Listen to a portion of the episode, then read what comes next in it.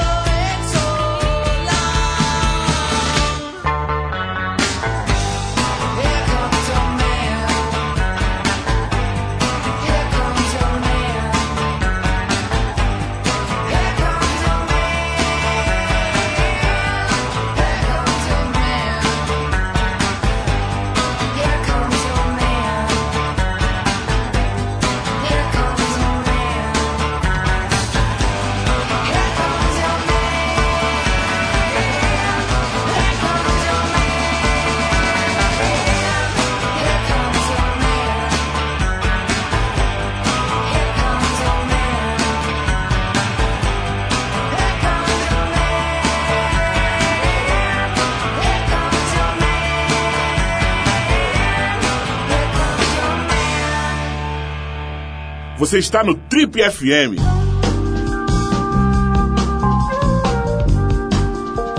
Ela é certamente uma das mulheres mais bonitas do planeta e há mais de 15 anos empresta essa beleza ímpar e o seu talento também para a televisão, para o teatro e para o cinema do Brasil. Natural de Londrina, ela veio para São Paulo com 12 anos. Mais tarde cursou terapia ocupacional na Universidade de São Paulo. No último ano de faculdade, ela foi estudar interpretação. Em 98, participou de novelas do SBT e também na Bandeirante. No ano seguinte, conquistou definitivamente seu espaço na televisão com um papel importante na novela Terra Nostra, da Rede Globo. Em 2003, foi a vez do cinema ser contemplado com a sua preciosa aparição. Sua atuação como Capitu no filme Dom lhe rendeu o prêmio Kikito, que é um dos prêmios mais importantes, mais cobiçados das artes cênicas aqui do Brasil. Ela ganhou o prêmio Kikito de melhor atriz. Papo hoje aqui no Trip é com a mãe do Tomás e do Nicolas, ou Nicolas deve ser, né? A Maria Fernanda Cândido, que atualmente está lá no canal GNT fazendo uma atuação incrível num programa muito bom chamado Sessão de Terapia e também no programa, no, no talk show coletivo ali no Saia Justa do GNT. Também ela está na Globo, onde acabou de fazer uma participação na novela das seis, na nova novela das seis, lado a lado. Maria Fernanda, é um prazer te receber aqui. Então a gente estava ensaiando esse papo aqui fazia tempo, né? Agora deu certo. Estou encantado com a sua presença magnânima. Seja bem-vinda. Obrigada. Eu que estou feliz também. Que bom que deu certo. Maria Fernanda, vamos começar aqui falando o seguinte. É, essa história de você ter vindo para Londrina, você estava me contando né, que você veio com a família tal, os pais se mudaram.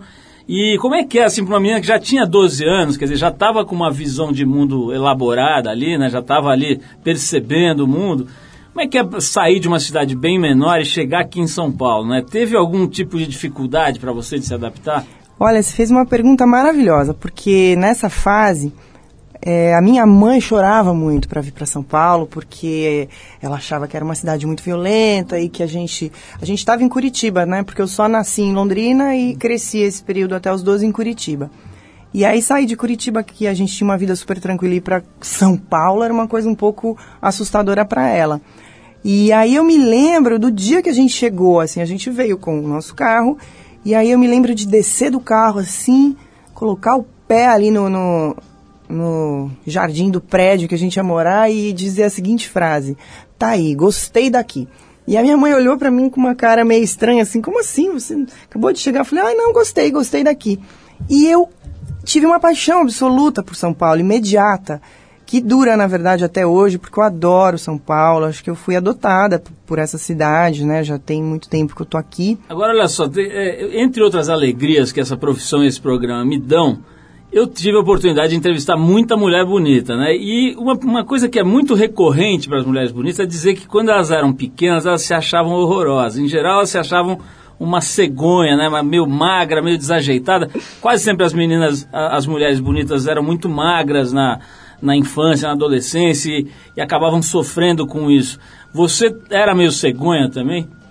Ah, com certeza. Toda mulher passa por esse período. É um período bem feinho, que você fica assim, magra, muito alta, muito comprida e meio desajeitada. E aí, daí depois esse período passa, a gente começa a ficar mais bonitinha. Quando que você foi ajeitando, assim? Aos 13 ou aos 18? Como é que foi? Teu período cegonha é, foi curto ou longo? Acho que com uns 15 por aí assim eu já, já fui ficando mais. Agora, sabe uma coisa que eu Talvez. acho interessante também a gente conversar? É o seguinte: é, você acabou é, tendo muito, muita projeção e ficando famosa e tudo, né? Agora mesmo está na novela das seis da, da TV Globo, isso dá uma exposição gigantesca. E você foi protagonista, né? De novela das oito e tal. E eu, assim, me corrija se eu estiver errado, mas eu acho que você é uma pessoa mais para introspectiva, mais para moita do que para luzes, né? Dá uma brigada interna, assim, você fica meio confusa com essas duas, duas uh, dois aspectos da vida, né? Então, eu aprendi a lidar com esse aspecto, porque eu tive que aprender, então, tudo bem, mas não é da minha natureza, entendeu? Eu não sou uma pessoa que gosto dos desses flashes, né, dessas luzes, assim, não, não, não sou eu. Tanto que eu acho que essa carreira, ela aconteceu na minha vida, eu estava até te contando que eu fiz terapia, terapia ocupacional e tudo, e no último ano que foi que eu comecei a estudar interpretação, e assim foi muito rápido, porque no mesmo ano eu comecei a estudar com a Fátima Toledo e no mesmo ano eu já comecei a trabalhar, então foi meio que muito rápido, assim. Porque se eu tivesse talvez planejado isso ou pensado, né, nessa, numa carreira assim, com essa exposição, talvez eu tivesse, sabe, assim, saído primeira esquerda e, e, e e fugido um pouco disso, porque não faz parte da minha natureza. Eu não sou uma pessoa que gosto muito de aparecer, de estar no centro, no centro das atenções. Agora, essa profissão ela, ela envolve esse tipo de exposição, né? Então, você trabalha com o público, o trabalho é feito para o público, então tem isso. E eu acho que eu consegui equacionar isso assim de uma maneira boa, que que, que funciona bem para minha vida e para o meu trabalho também acho que eu cheguei num, num, num, equilíbrio, assim, sabe? Agora, quando você, quando você circula no meio artístico, você, você encontra muita gente assim, porque acho que, em geral, quem vai para esse mundo das artes desse tipo, né, das artes cênicas, em especial da televisão, é gente que tem, não só gosta, mas tem a necessidade dessa exposição, gosta de uma forma vital, é vital para eles hum. estar exposto, e ser visto, ser notado e, e, e ser elogiado, inclusive. Sim. E é, você encontra outros bichos iguais a você ou você é uma exceção nesse, nesse bando aí? Não, não, encontro, com certeza. Tem, tem um pessoal assim, meio parecido comigo. E aí tem esse, essa outra galera que tem essa necessidade vital aí. E eu respeito muito porque é o jeito, é a natureza da pessoa, enfim. E então acho que assim, eu não critico, nem faço nenhum juízo de valor do tipo, ai, ah, porque sei lá eu o que, essa pessoa é assim, a outra é assada. Eu respeito muito, acho que cada um tem o seu jeito. Agora, uma coisa que eu acho que, que não dá para confundir, né, Paulo, que é importante talvez até de dizer, é para as novas gerações, né, que procuram esse tipo de, de trabalho, que querem trabalhar nisso, nas artes cênicas, né? É, é, é, uma profissão muito dura, ela não é tão glamurosa assim como parece e tal. Então, se a necessidade da pessoa, essa, a mobilização dela fosse só essa, de aparecer, de ficar famosa e de, e de ter essa exposição toda, acho que ela poderia pensar melhor, porque senão o sentido também dessa profissão se perde, entende? E eu levo muito isso a sério, sabe? O sentido do que eu faço, o porquê, por que eu faço isso, qual o sentido do, desse meu trabalho, qual é a, contribuição que a gente pode fazer para o nosso mundo, para a nossa sociedade.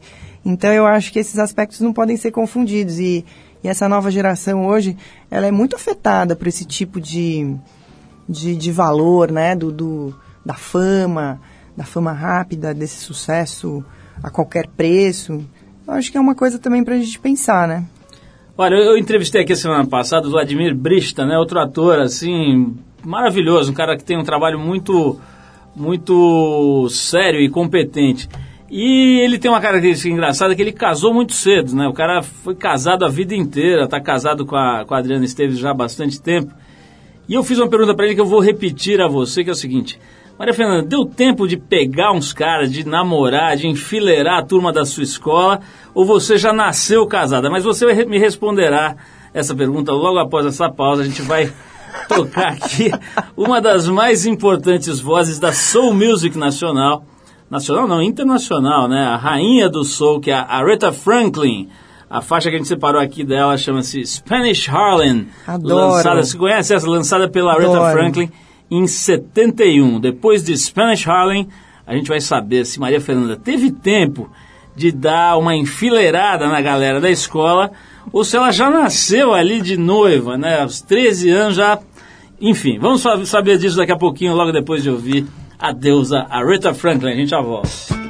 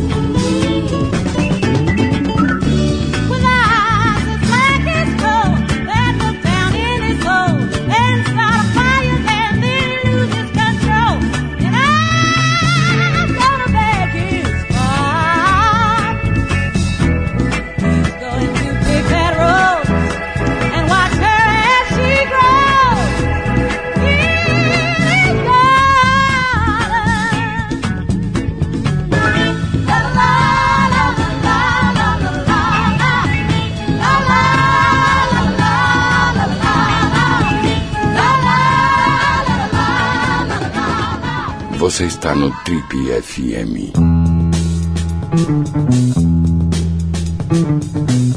Legal, pessoal, esse é o programa de rádio da revista Trip. Hoje entrevistando a incrível, belíssima, perfumosa e elegante Maria Fernanda Cândido, essa jovem atriz que está fazendo um monte de coisa legal. E eu destaco nesse momento essa série do canal GNT chamada Sessão de Terapia. Maria Fernanda, essa, a gente estava falando aqui, né, antes de começar a gravar, tomara que dê muito certo. Eu sei que já deu, hoje mesmo no jornal tem uma matéria falando sobre isso, acho que no, na Folha, se eu não me engano, ou no Estadão, acho que foi na Folha dizendo que esse programa pegou, né? Que assim, uhum. já existem sinais de que ele deu certo. Eu não sei como é que eles medem isso além do Ibope, deve, deve ter a ver com a procura dos anunciantes, dos patrocinadores e tal. Mas estava até dizendo que pô, é, é, ele fez sucesso em vários países, que uhum. agora já era considerado um sucesso aqui. Eu tive a chance de assistir desde o comecinho e não me surpreende que ele esteja fazendo sucesso, porque é realmente uma produção de muito boa qualidade, né? E é uma produção difícil, né? A gente estava falando sobre isso. Conta um pouquinho para as pessoas como é que é essa série e o teu personagem especial. Então, essa série que, que tem aí os pacientes que vão ao seu psicanalista fazer a sua sessão de terapia. Você tem uma sessão de terapia por, por dia. E cada episódio é uma sessão com uma pessoa. Sim, cada episódio é uma sessão com uma pessoa ali em tempo real, não tem intervalo, não tem break, não tem nada. E sendo que na sexta-feira, que é o último dia da semana, o terapeuta ele vai na sua analista, na sua supervisora, contar para ela, né, que ele tá ficando louco, que ele tá enlouquecendo, que os pacientes estão deixando ele maluco. Basicamente é isso, assim, o, o, formato dela. E a minha personagem, ela se chama Júlia. E, e, assim, foi muito difícil fazer, porque é, é, era uma personagem que eu não tinha, assim, no meu repertório, nada muito parecido. Eu não conhecia essa questão, essa questão do, do abuso sexual, por exemplo, que, que foi um trauma que ela teve na adolescência. Então, eu nunca tinha feito uma personagem assim. Eu não tenho uma amiga com uma história dessa que me contou isso. Eu não, não, não sabe, era uma área ali que eu não tinha ainda tido acesso. E, e, foi muito difícil, porque aí eu tive que começar do zero, do nada, né? Partir do, do, do zero para poder entender essa mulher, entender o sofrimento dela, entender a dinâmica do comportamento, porque ela agia daquele jeito. E foi uma caminhada, assim, eu diria, um pouco dolorosa, assim, sabe? Não foi um trabalho muito fácil. Então, e é um trabalho que também, por outro lado, ele tem muito texto. Então, como cada episódio o, o, os pacientes em geral é que falam mais, o, o terapeuta está ali, né? Uhum, uhum, e você está falando, falando, você tem um volume muito grande também de texto para trabalhar. Então, além disso, tem uma, uma parte braçal, a gente chama, né, física, que é de estudar aquele volume enorme para você poder fazer o episódio. Num total de nove episódios, eu diria que eu fiz praticamente nove monólogos, hum. porque cada episódio era praticamente como se fosse um monólogo mesmo, enorme, e, e de, de, de, uma dificuldade grande. Fernanda, como é, como é que o, o, Qual é o papel do diretor, especificamente num trabalho desse tipo? Né? Porque, entre outras coisas, a gente estava comentando, né? Você fica sentada num sofá, num ambiente relativamente pequeno, né? uma salinha, não, não é uma, novela que você fica andando, uhum. aí sai para cavalgar uhum. pelo pasto e volta uhum. e pendura o chapéu no, no gancho. Você tá parada ali, né? Você faz o papel. A Júlia é uma médica, né? Uhum. E que acaba tendo o que eles chamam de projeção sobre o terapeuta, né? Se é. apaixonando Ela faz terapeuta. a transferência erótica. Transferência erótica. E ele faz a contra-transferência, porque ele também se apaixona por ela. Então, um caso, assim, bastante complicado, porque é, e isso que é bonito na série, porque ela te mostra um pouco dos dilemas éticos que existem num, num processo desse, né? Do quanto que um terapeuta ele precisa ser responsável porque ele talvez num impulso né, instintivo, num impulso ali mais forte. Ele... Nesse caso, absolutamente compreensível, diga-se de passagem. ele pode, ele pode machucar essa pessoa, ele pode piorar a situação dela. Então, eu acho que a série traz também esses elementos. Isso é importante, assim, para você entender o quanto que um processo desse é difícil, o quanto que você precisa contar com profissionais responsáveis. Mas o que, que você tinha perguntado? É, é, outra coisa bacana dessa ah. série, né? Que ela é dirigida por um, por um ator ah, famoso, né? da direção. Uhum. Que é o Celton Mello, né? E eu vi uns making-offs que eles mostraram lá no GNT. Aliás, muito legal fazer o making-off também. Uhum. Você fica curioso para ver como é que a coisa é produzida, né?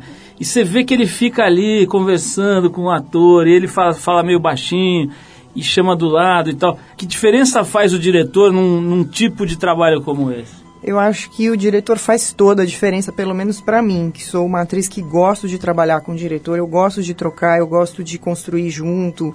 Eu sou assim, eu gosto de, dessas parcerias, eu, eu sou assim com o pessoal da caracterização, sabe? Enfim, com toda a equipe eu me envolvo muito. Então, nesse caso, para mim faz toda a diferença e acho que o diretor ele também dá um tom para o set, tá? Então, ele é o responsável pelo ambiente de trabalho que você vai ter, pelo silêncio, pela concentração, pela forma, né, pela delicadeza que toda a equipe vai abordar aquilo, fazer uma cena dessa com esse tipo de conteúdo que você assistiu, você sabe como é, né? Na frente de 30, 40 pessoas ali, toda aquela equipe, se você não tem essa energia ali, a favor desse, dessa realização, fica praticamente impossível, entendeu? E eu acho que o Celton, sendo ele um ator excelente, que a gente, isso a gente já sabe, ele, ele, ele, ele trata disso tudo muito bem. E tem um jeito muito especial também de, de lidar com, com os atores, né, de pedir exatamente. Ele é muito preciso na hora de pedir o que ele precisa. Sabe o que quer. Sabe o que quer. Isso é fundamental também, porque aí o, o cara ele vai direto no ponto e ele precisa de um tomzinho ali diferente, de uma, de uma inflexão que, que pode mudar tudo. Então ele é muito preciso. Isso também facilita, porque não te desmonta, entendeu? Você está ali fazendo, ele te dá aquele toque, ele baixinho, você já você continua no que você está fazendo e realiza o que ele pediu, então flui. Acho que. Você falou de uma coisa também interessante desse seriado, que é a direção de arte, né? Assim, ele é todo ele tem um tom, ele tem um, uma temperatura de, de, de, luz e tudo mais que são muito diferentes. Agora eu queria fazer uma pergunta mais específica que é sobre a caracterização da Júlia, né? Você às vezes está ali com uma roupinha, aquela roupinha de médico, naquela né? roupinha de, de, cirurgia, eu acho, né? uhum. né? Um jaleco, assim, uhum. um negócio meio azul, claro, uhum. quer dizer, uma roupa sem glamour nenhum, né? Uhum. Sem caimento nenhum, né? Um troço uhum. meio quadrado. E eu não sei se eu estou certo, mas eles fazem uma, uma maquiagem para você parecer meio cansada, assim, meio uhum, nervosa. Tem isso? Como é que é essa caracterização aí? Então, essa caracterização, ela é muito muito realista, né? Então você não tem, na verdade, uma maquiagem, não é nem que que é para isso, para aquilo, mas é uma maquiagem que praticamente não existe mesmo, o que eleva bastante esse, essa exposição, né, da, da, da personagem, da atriz que está ali, está ali sem nenhum recurso que vai glamorizar essa aparição, nem nada, o que me agrada muito, eu adoro isso. E aí você tem, por exemplo, os elementos de, de figurino que estão ajudando a contar essa história, porque são pequenos detalhes que vão ajudando a contar essa história e que não estão ali à toa. Acho que num trabalho desse ele é muito minimalista, né? Em, em, todos os aspectos, assim, luz, movimentação de câmera quase não tem. E mesmo a interpretação, uma interpretação que que, que é o não interpretar, né? Você não pode interpretar. Porque se você fizer a interpretação, acabou. Morreu ali, já foi pro ralo o seu, seu trabalho. E o que é mais difícil de fazer, porque às vezes o interpretar, ele é mais colorido, tem, né, você trabalha com todas as movimentações, Você está mais corpo. protegido, né, até. Você tem um... Eu, eu, percebo pelo jeito de você responder que tem até uma libertação para você dessa coisa da beleza, né? Dessa coisa de ter que estar glamurosa, ter que estar linda, né? Parece Sem que dúvida. você gosta disso. Vamos falar mais disso? Vou parar de novo para tocar uma música. Esquecemos de falar do momento contigo dessa entrevista que é se você enfileirou a sua escola ou não. Mas falaremos disso após essa música, que é do Eric Clapton. A gente separou aqui o Eric Clapton e o Cream, a banda da qual ele fazia parte no, no passado, na faixa Strange Brew, Strange Brew, que é uma música lançada no, naquele álbum, como é que fala isso? Disraeli Gears, é isso? Em 67, um álbum do Cream, né? Com, ainda com o Eric Clapton. Vamos lá então com o som do Eric Clapton e daqui a pouquinho voltaremos com Maria Fernanda Cândido e saberemos como foi a sua adolescência e a sua juventude em termos de conquistas amorosas. Vamos lá!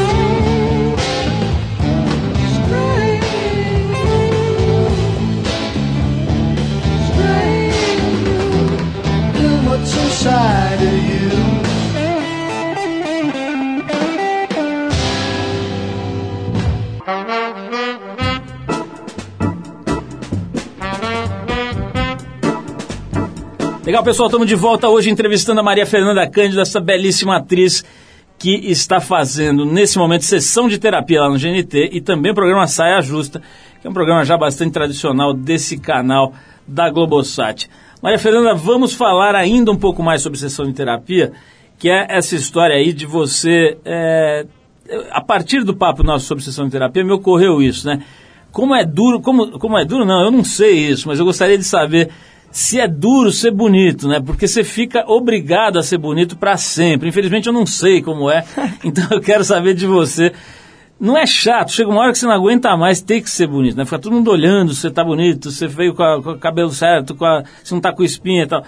É, A impressão que eu tive quando você respondeu sobre a Júlia é que te liberou um pouco disso, né? Apesar dela ser muito bonita, enfim, de você ser bonita de qualquer jeito, mas tem uma coisa ali desarmada, né? Então você vê olheira, você vê uma ruguinha, você vê não sei o quê. Como é que é? É, é- é uma libertação para você não ter que ser a, a bonitona toda hora? Ah, eu acho maravilhoso. Incrível, né? Você poder trabalhar num outro registro sem esse compromisso com a glamorização, né, da sua imagem. É, é é, eu acho cansativo, assim, embora exista, eu, eu trabalho também, a gente também f- faça um trabalho em que a beleza está sendo muito levada em conta, claro, e eu não tenho nenhum preconceito. Mas, de, de qualquer maneira, é uma libertação, é maravilhoso, porque aí você vai para outro registro e, e, e fica muito mais. É um trabalho que te liberta, sabe? E que eu acho que, que fica mais rico. Agora, olha só, vamos ao que interessa. Falemos sobre o período pós-cegonha, que é isso que queremos saber. Que é o seguinte, você já ficou bonitona lá com 13 anos, 14 anos, já o pessoal do prédio, da padaria, da escola, já todo mundo já devia estar de olho, querendo namorar aquela ex-cegonha paranaense. Quero saber o seguinte, você já agora está casada, tem dois filhos, já tem filho de 7 anos, tudo, mas... Nessa época aí de solteira, você era do tipo namoradeira ou você era daquelas meninas que buscava relações estáveis desde pequena? Olha, eu era, eu era tímida, entendeu? Então, e eu era meio romântica, assim. Então, eu, eu me lembro que o meu primeiro namoradinho, eu esperei para namorar esse meu primeiro namoradinho, assim, uns dois anos, apaixonada por ele. E assim, tive que observar ele namorar com, com uma menina, depois com outra, todos, né, colegas da turma, eu tive que aguentar isso assim, calada, em silêncio, até que um dia chegou o meu dia e aí ele Rolou foi... a contratransferência, Pois finalmente. é, aí ele foi o meu namorado e foi o meu primeiro namoradinho, o meu primeiro beijo na boca. E isso já foi até meio. Eu já tinha assim uns 15 anos, entendeu? E eu era muito tímida e eu continuei meio tímida assim. Namorei, namorei normal, namorei um pouco assim, e depois tive namorados mais. de- por períodos assim mais maiores e tudo. Também não namorei muito, não. E me casei com 29 para 30. 29 anos eu tinha, para 30, por aí. E tô casada até hoje. Olha, eu vi um- uma, uma série de humor esses dias na Globo e tinha uma fala lá muito engraçada. Aliás, é com o irmão do Celton Mello, Ah, né? Acho que é Danton, né? O Dantão. Danton, Danton Mello. E ele faz lá o papel de um cara que vive num escritório, cansado e tal. E tem um parceiro de escritório dele que tá mais cansado do que ele. Aí os dois se encontram no banheiro, aquela cena meio constrangedora, os dois caras fazendo xixi. E eu não sei por que diabos o, o Danton Mello pergunta para esse amigo, fala, escuta, como é que tá o teu casamento? Sua vida sexual lá com a, com a sua mulher, tá indo bem e tal. E o cara vira e fala, meu amigo, com 15 anos de casado, o máximo que a gente faz é tossir juntos. Essa é uma das, uma das cenas mais engraçadas e deprimentes do planeta. Eu quero saber o seguinte: se ficar casado bastante tempo não enche o saco certas horas, Maria Fernanda, seja sincera, olhe para a nossa lente da verdade. Ah, eu acho que com certeza. É muito. Casamento é uma coisa feita para dar errado, né? É muito difícil. Mas ao mesmo tempo é muito maravilhoso, né? Assim. é, Eu acho que o casamento é a grande aventura humana, sabe? Assim, você ficar, como dizia o Vladimir, é, ficar na- Ciscando. ciscando aqui e ali e tal. É muito fácil, entendeu? Porque aí, né? agora, o casamento é uma grande aventura. Conhecer de verdade alguém, essa pessoa te conhecer, você se deixar conhecer, entrar nessa aventura, né? Do, do- de uma verdadeira relação, assim, é fantástico. E depois que tem filho, então, aí o negócio. Aí acabou. É, a dificuldade aumenta muito, porque aí você tem as- os filhos para educar, as crianças para para você servir de exemplo, e aí começam também os conflitos, né, do, do, do, do que eu acho que é importante, do que ele acha que é importante, então a gente precisa fazer um exercício de chegar numa equação que satisfaça aos dois e que seja comum, então é uma coisa muito louca, né, e o nosso casamento do mundo contemporâneo é isso, ele é um casamento de verdade, né? As pessoas hoje não têm mais, assim, tanta obrigação, né? Como antigamente, sei lá, casamentos arranjados, casamentos não sei o quê. Hoje não, as pessoas escolhem casar e ficar juntas e fazer essa construção, assim, de, de vida. Agora, não é fácil, né? É muito difícil e boa sorte aí para todo mundo. Fernanda, você é, foi fazer terapia ocupacional na USP, né? É, por que você foi fazer esse curso? O que, que te levou a escolher esse curso? A gente sabe da importância que tem essa atividade, né? E cada vez mais isso se revela, isso se torna conhecido e tal. Mas acho que na época que você foi fazer vestibular, o pessoal deve ter estranhado, né? Quantas pessoas, quantas amigas suas, por exemplo, foram fazer terapia ocupacional? Pouquíssimas, não. Acho que amiga do meu círculo, ninguém. E aí eu, eu conheci o trabalho da terapia ocupacional, conheci uma terapeuta ocupacional, e aí eu conheci a, a profissão, porque eu também não conhecia, não é uma coisa que eu conhecia, ou que eu tive algum caso na família, alguém que. Não. E aí eu fiquei muito encantada, assim, porque a terapia ocupacional, ela, ela trabalha com, com, com pessoas com graves limitações, vamos dizer assim. E aí o conceito de saúde dentro dessa área é muito diferente, né? Você não pensa em curar, você pensa em melhorar. Então cada ganho milimétrico são grandes vitórias. E aí trabalhar assim com, com esse com essa melhora, isso, isso me encantou muito. E foi um curso maravilhoso, sabe? Assim, porque as leituras que a gente teve, to, todas as disciplinas, foi um negócio assim que eu acho que hoje eu sou como eu sou e, e enfim, vivo como eu vivo, muito em função dessa formação que eu tive. Maria Fernanda, a gente está agora com uma edição da TPM que acabou de sair das bancas, né? Entrou agora essa da Ivete Sangalo que fala sobre poder das mulheres e tal. Mas antes, a edição anterior falava sobre envelhecimento. Tinha a, a duas capas, a Luísa Brunet numa das capas e a filha dela, Yasmin, né, na outra capa, e, enfim, eh, lidando com esse assunto. Eu queria falar disso, apesar de você ainda ser bastante jovem, você tem 38, né? É, é um negócio que deve ser cruel para a mulher isso que se expõe na televisão em especial, para mulher bonita, para mulher primeiro, depois para mulher bonita, para mulher bonita que se expõe na televisão, isso tudo vai agravando, eu imagino. né? Eu quero falar disso com você, é, mas antes a gente vai fazer aqui mais uma pausa musical. A gente escolheu agora, vamos ver se você gosta. Até agora tá 2 a 0 para nós. Você gostou das duas primeiras músicas. Agora vamos ver se essa terceira lhe agrada. A gente vai de Chico Buarque. A música é Essa Moça Tá Diferente, lançada em 1970, naquele disco chama Chico Buarque de Holanda, volume 4. Gosta dessa também? Amo, não é possível, vocês sabiam dos meu- do meu Ah, gosto moleque. musical. Fui Ah. eu que escolhi.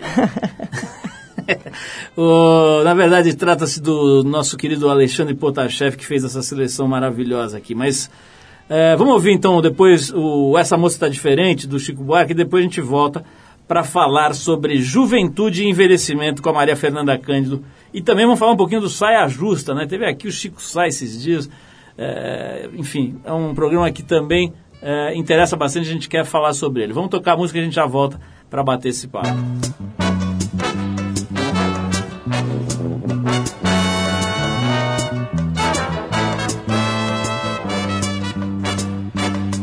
Essa moça tá diferente, já não me conhece mais. Está pra lá de pra frente, está me passando pra trás. Essa moça tá decidida a se super modernizar. Ela só samba escondida que é pra ninguém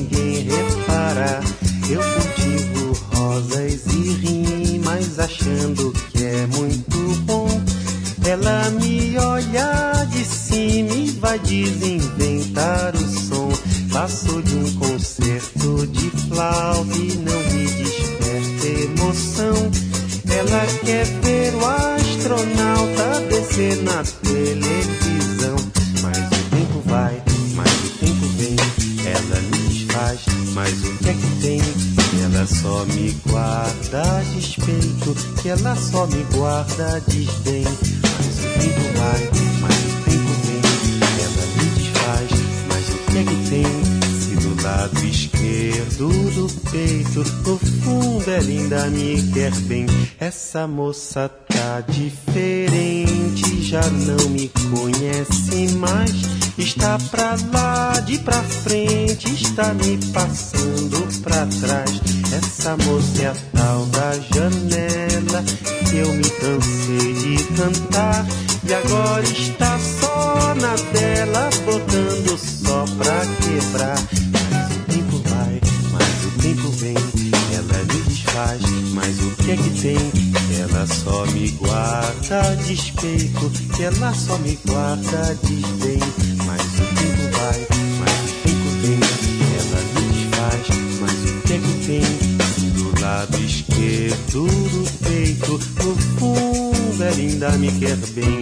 moça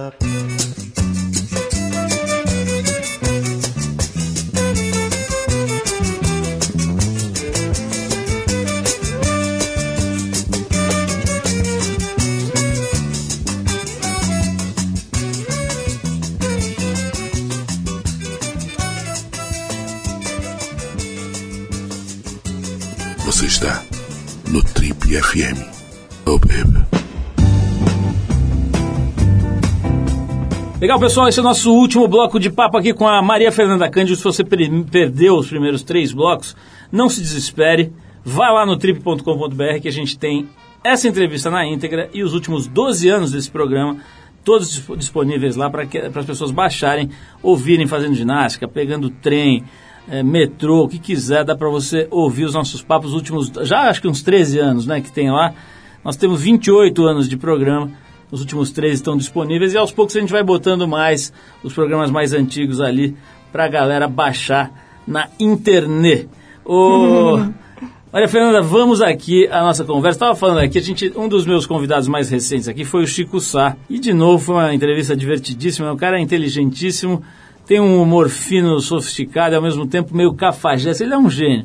E, e a gente estava falando um pouquinho sobre o Saia Justa. Né? Ele acaba fazendo meio que um personagem lá, né? O, o, o machão romântico, qualquer coisa parecida aí. É, qual é o seu personagem no Saia Justa? Nenhum. Eu acho que eu devia ter criado um personagem, assim. Eu não, não tenho uma personagem, eu fui eu mesma. E aí eu tenho esse meu jeito também, que é meio quieta, meio. Eu não sou muito de falar. Eu até acho que aceitei participar do Saia como um exercício para mim mesma, de, de, de, de, de me expor, de falar um pouco, de bater esse papo lá com, com a turma, que aliás é maravilhosa e que me receberam assim super bem.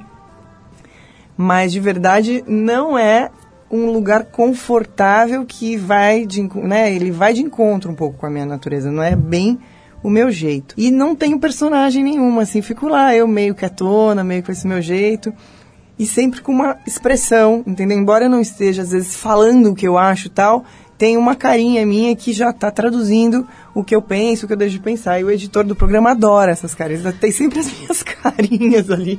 Você fez uma participação curta, né, agora na novela das seis, no Lado a Lado, e você tinha feito bastante coisa importante em novela. Por que, que você ficou esse tempo fora, assim? Você deu um tempo deliberadamente, ou são questões mais políticas do, do universo aí do- dos castings de novela? Como é que funciona isso?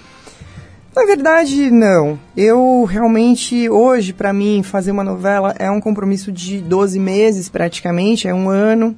E aí eu tive esse período aí com as crianças muito pequenininhas, não, não dava. E aí acabei fazendo muito as minisséries, entende? Então não é nem que eu não faço televisão, eu faço televisão, mas eu faço mais as séries, as microséries.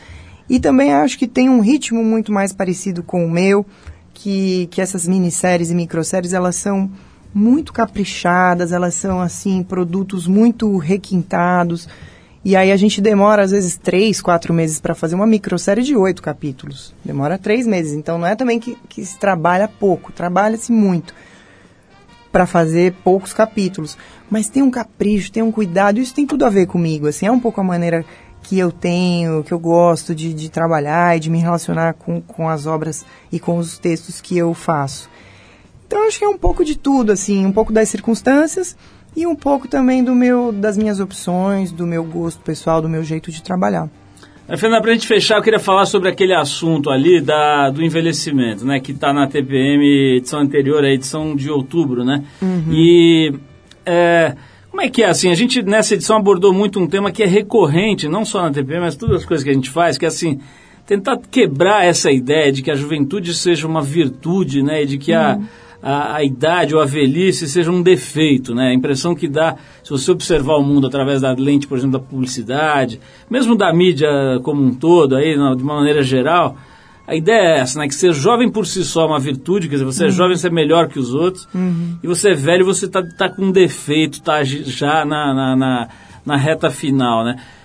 Como eu disse antes aqui, para uma mulher bonita e, e que se expõe bastante na televisão, isso deve ser ainda mais complicado. Né? Por mais que você seja, evidentemente, é privilegiada aí pela natureza e genética, etc., não tem jeito, né? O, o- tempo é inexorável, né? Vai agindo. Como é que é para você assim? Como é que você lida com esse com essa com esse fato implacável de que a gente vai não só envelhecer, mas vai sumir do mapa, né, inclusive. Como é que você lida com isso? Eu acho que envelhecer assim não, não é gostoso, né? A gente gosta de ser jovem, de ter uma pele esticada. Acho que isso, ok, né? Tudo bem. Agora, o que eu acho que a gente precisa levar em conta também é, é que esses valores estão muito invertidos, né? Hoje a gente tem isso, assim. é, os valores estão muito pautados no consumo e na estética, quer dizer, então é muito difícil também nadar contra essa corrente. Agora não dá para perder essa consciência, porque senão a gente vai acabar muito mal e vai acabar sofrendo de uma maneira que não, não é por aí. É, o velho hoje ele é desvalorizado, totalmente desvalorizado. E e ideal de vida é você ter um abdômen tanquinho e ter o último modelo do iPhone e, sei lá, viajar para para esses destinos aí que são os, Turquia agora. os- é, cada, cada ano tem dois ou três que estão aí no topo da lista, quer dizer, isso tudo é uma consequência, essa maneira de você considerar uma pessoa velha, é, decadente, que não serve mais para nada, é consequência de uma, de, de uma rede de valores que a gente hoje vive, né, que é o, o consumo acima de tudo, a, a, a valorização da estética acima de, né, muito, muito, eu acho que a, a essência ela está muito deixada de lado e a aparência hoje ela reina. Então não dá. Eu vejo, porque às vezes você está assistindo uma televisão e aí você está com gente, tem um, sei lá, um almoço de família e aí tem um monte de amigos e, e- e familiares ali reunidos, e aí você vê, aparece lá um, um, um ator já mais velho, uma atriz mais velha, aí você, você escuta comentários. Nossa, coitado, fulano tá acabado. Já era, né? Tá acabado. Então você escuta esse tipo de comentário e eu fico pensando assim, bom, então, sei lá, daqui tantos anos vai ser a Maria Fernanda lá e alguém comentando a Maria Fernanda tá lá e já era, tá acabada. Porque é isso que acontece com as pessoas, elas envelhecem, elas ficam enrugadas, você pode fazer uma plástica, mas o seu pescoço vai ficar enrugado, a sua mão vai ser enrugada. E é isso, entendeu? E não vejo nada de errado também você querer preservar um pouco, se cuidar, acho que é legal se cuidar. Eu acho que isso só não pode ser uma loucura absoluta a Agora, ponto já de vi- virar uma doença, Eu já vi entrevistas que você fala que não faz ginástica, não faz praticamente nada, faz um alongamentozinho para enganar, é isso mesmo? Muito pouco, assim, sabe? Eu faço um pilates. Isso eu faço já há mais de 15 anos e é a única coisa que eu que eu curto assim fazer e que realmente dá pra mim. Porque de ré, assim, exercício aeróbico, nossa, não posso nem ouvir falar. Acho que se eu correr eu morro. Eu falo, não posso correr, vai me matar se eu, se eu fizer um- se eu sair correndo pelo parque de Ibirapuera, eu vou morrer. Meu corpo não é feito pra correr. Não dá, eu não, não, não, não gosto. Gosto de me alimentar bem, sabe? Assim, também acho que Agora eu como as coisas também, como um doce, como, como normalmente. Acho que sem excessos, né? Não dá pra você exagerar também. É por aí. Quer dizer, você é daquele tipo que se dá uma vontade de correr, você deita e espera passar, é isso? Mas eu não vou ter uma vontade de correr. Não vai, isso não vai acontecer comigo. Agora eu danço. Eu gosto de dança. Então eu tenho meu parceiro de dança, eu tenho grupos de dança que eu me reúno, que a gente tem, sabe, danças de salão. Então não é que eu também Não não, acredito me... que você se reúne para danças de salão. Danças. Adoro dança. Por exemplo, o tchá-tchá-tchá, por exemplo, você dança. Tchá, um tchá, tchá, não, mas eu danço salsa, por exemplo. Salsa é super, ba- super bacana, zuki. Então, eu curto isso. Embora ultimamente não, não consiga fazer, porque com criança pequena também sobra muito pouco tempo.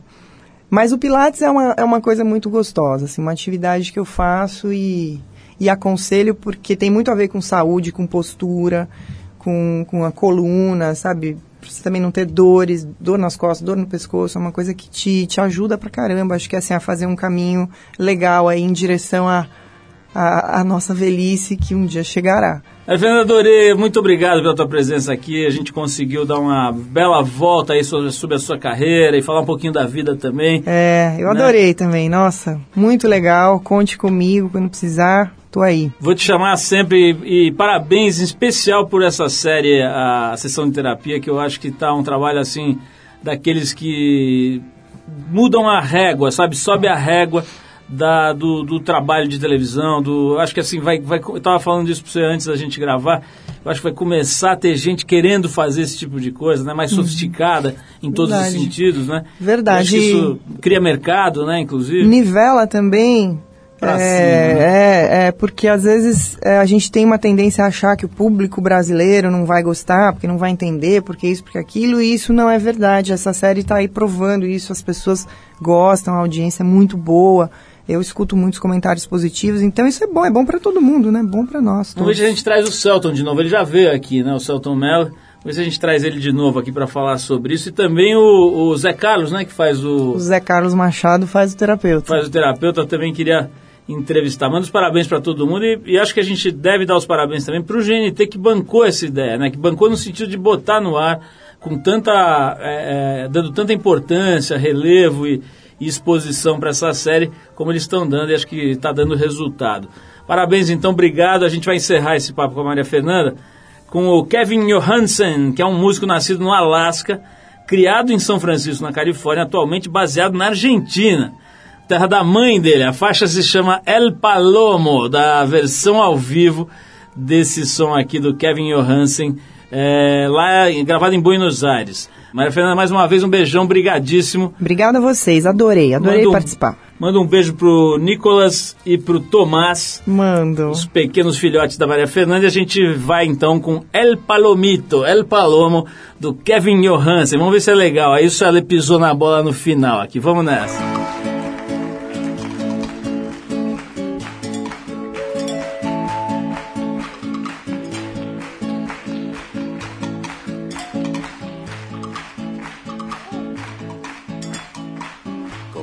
Palomo en celo, me desvelo por ti. Doy vueltas como un trompo y me rompo para ti. En medio de mi pecho, los desechos de tu amor me van dejando herido, pero no siento dolor. Por favor, sí, por favor, no es solo para mí, es para que volvemos al lugar que más quiera.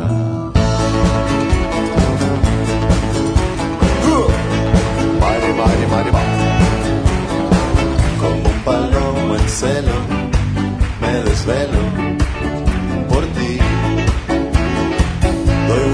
como un trompo y me rompo porque sí.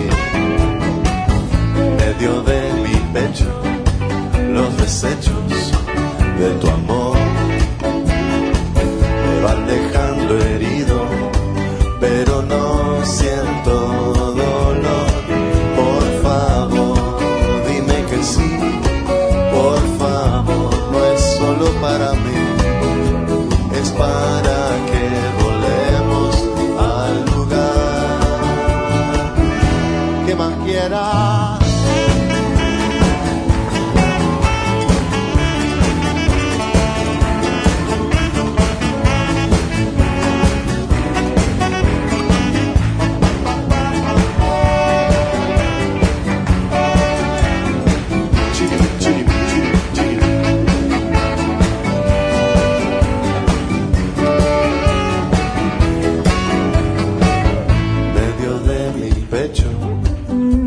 desechos de nuestro amor.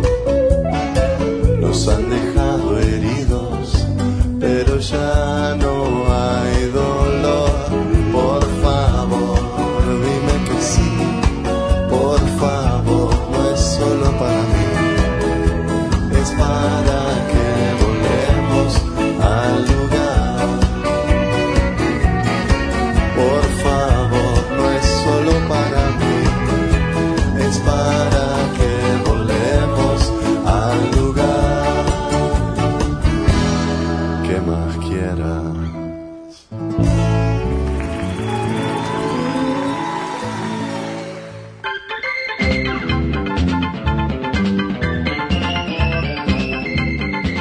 isso, pessoal. O Trip FM é uma produção da equipe que faz a revista Trip e está no ar há 28 anos. A apresentação é de Paulo Lima, produção e edição de Alexandre Potashev. Para falar com a gente, você pode escrever para radio@trip.com.br ou então pode adicionar a gente no Twitter. A gente está lá no arroba tripfm. Para quem perdeu o programa de hoje, quer escutar de novo ou quer conhecer melhor nosso trabalho, vai lá no trip.com.br. Lá você vai encontrar um arquivo com centenas de entrevistas feitas por aqui nos últimos 12 anos. Você pode baixar essas entrevistas para escutar a hora que quiser, onde quiser. Você também pode acessar esse arquivo pelo nosso aplicativo para o iPhone. É só procurar lá na Apple Store, que ele é gratuito. Na semana que vem a gente volta, nesse mesmo horário, com mais uma edição do Trip FM. Abração e até a próxima!